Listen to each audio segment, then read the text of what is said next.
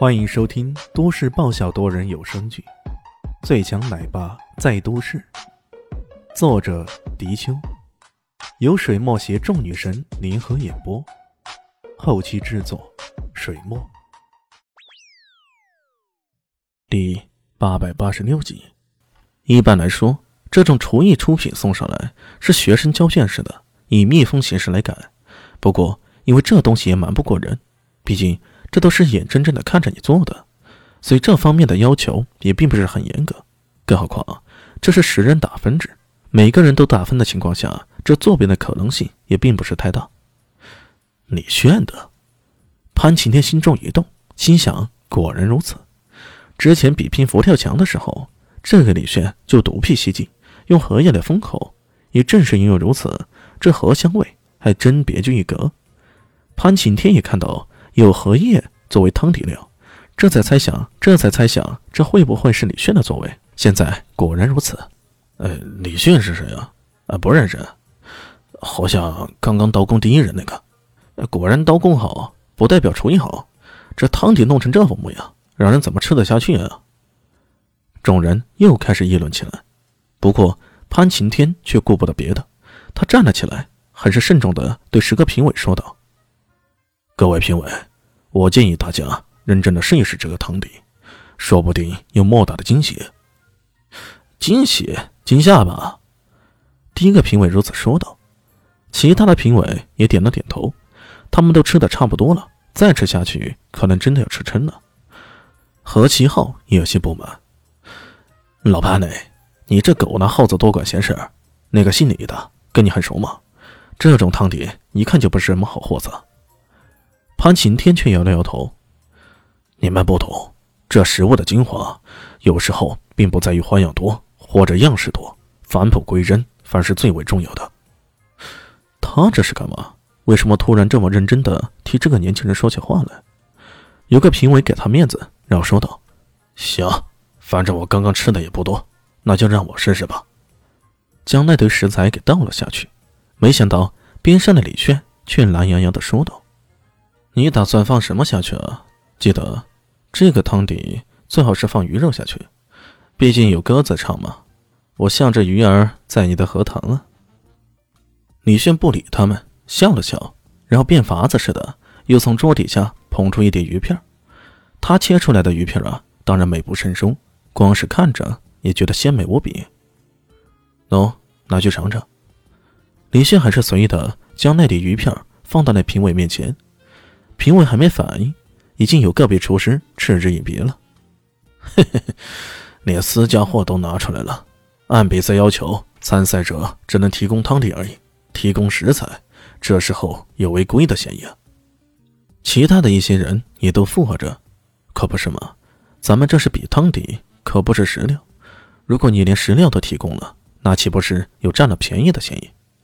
没想到李炫耸了耸肩，其实也无所谓啊。其他的食料也无妨，我只不过想给客人最好的服务，让他们能够得到最好的享受而已。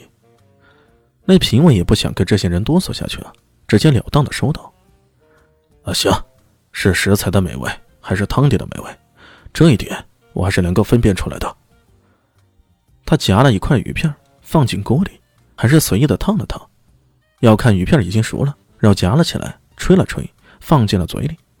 所有人的目光都集中到他的脸上，他的双眼首先猛然瞪大，然后闭上了，再然后啧啧有声，还舔了舔舌头，一副贪婪无比的样子。过了一会儿，正当大家都等他出声评价的时候，却见他再也忍不住了，直接将那一碟鱼片全都倒进了火锅里，然后他双眼紧盯着那沸腾的热汤，一旦一块鱼片稍微熟了，他也顾不上烫，直接就夹了起来，然后。狼吞虎咽的吃了起来，这，其他的各位评委看到这种情况，个个都惊呆了。这人此时的表现，毫无疑问的告诉他，这个汤底那是非常的美味，非常的可口。他们有人忍不住追问起来，可那个评委根本没空搭理他们，还在不断的吃。终于有个评委忍不住了，伸出筷子过来，来，我也尝尝。他夹了一大块鱼片。原来吃的了评委瞪了他一眼，直接用筷子将那个大块鱼片给打落下去。那人有些无奈，只好捞了一个小片的，然后送进嘴里。嗯，他整个人突然变得振奋起来，随即也是一副饿狼的样子，拿起旁边的勺子，直接去打捞、猛捞、特捞。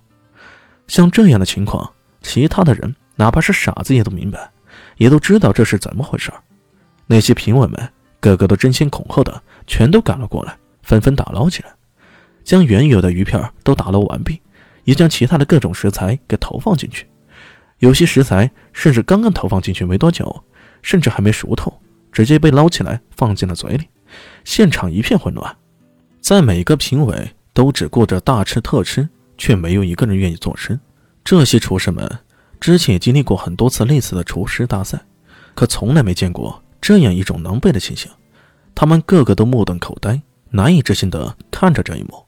终于。差不多整个火锅汤底都被这些人舔完了，他们才依依不舍地停下来。就是评委，你看看我，我看看你，最后终于有人说话了。我从来没吃过这么美味的火锅，这鱼片趁着这荷香，简直让人感受到整个荷塘的原汁原味，简直把整个大自然的美都融入到这里面，无比的鲜，无比的自然，无比的美味。我差点连自己的舌头都吞了下去了。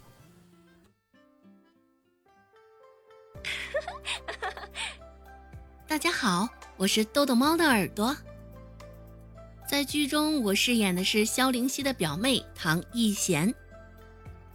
本集播讲完毕，感谢您的收听。感兴趣别忘了加个关注，我在下集等你哦。